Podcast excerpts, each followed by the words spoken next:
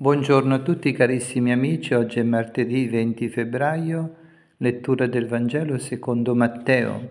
In quel tempo il Signore Gesù diceva ai suoi discepoli, Voi siete il sale della terra, ma se il sale perde il sapore, con che cosa lo si renderà salato?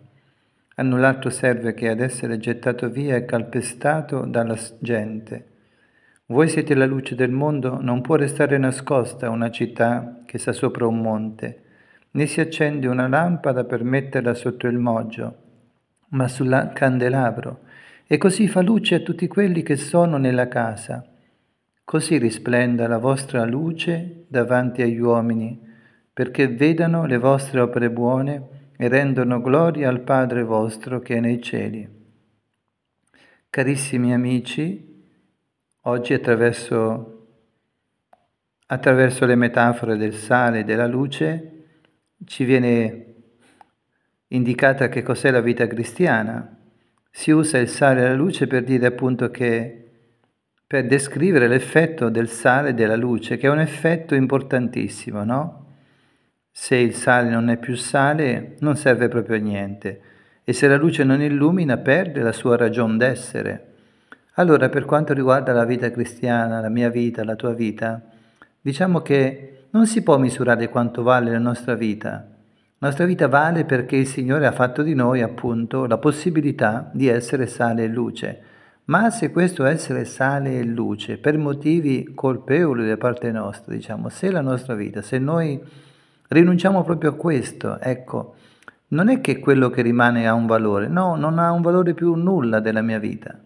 Cioè se io, una volta che ho incontrato il Signore, rinuncio proprio a questa caratteristica, cioè quel dono che fa il Signore nella mia vita, cioè la mia vita diventa capace di, dico così, di salare la vita degli altri.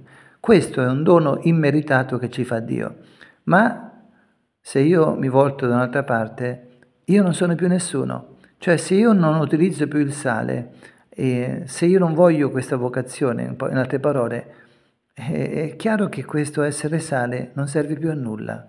Cioè, mi sembra così, con altre parole, che Dio, avendoti incontrato e tu, avendolo seguito, Lui ti ha trasformato, tu nemmeno ti rendi conto, ma tu sei quel sale, sei quella luce. Se tu vuoi rimanere discepolo, ma vuoi rinunciare a tuo essere sale e luce, eh, come se tu volessi toglierti l'aspetto pubblico di questa nuova vocazione, ebbene tu non sei più nessuno. Se tu vuoi rinunciare proprio a questo dono per la Chiesa, per gli altri, che comporta il tuo essere nuova creatura, in quanto Gesù ti ha fatto nuova creatura, tu sei sale, tu sei luce, ma non tanto perché sei bravo o devi fare l'esibizionista per dire che sei bravo, che sei cattolico, no. Il fatto di essere luce, essere sale, è qualcosa che forse tu non ti rendi conto pienamente, ma in ogni caso la tua presenza ci deve essere.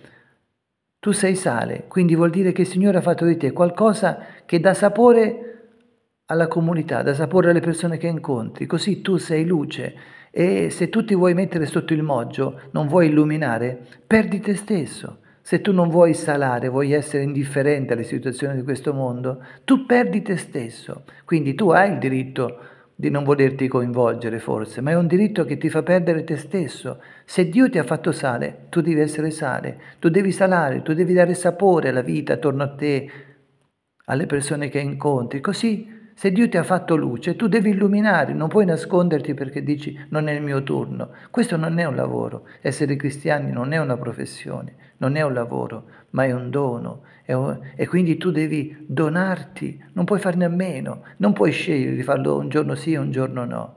Che il Signore ci aiuti a capire che l'essere sale e l'essere luce comunque non è qualcosa che è a nostra disposizione, ma possiamo solo testimoniarlo. Pena perdere il senso della vita. Lode e onore a te, Signore Gesù, che ci hai fatto sale e luce.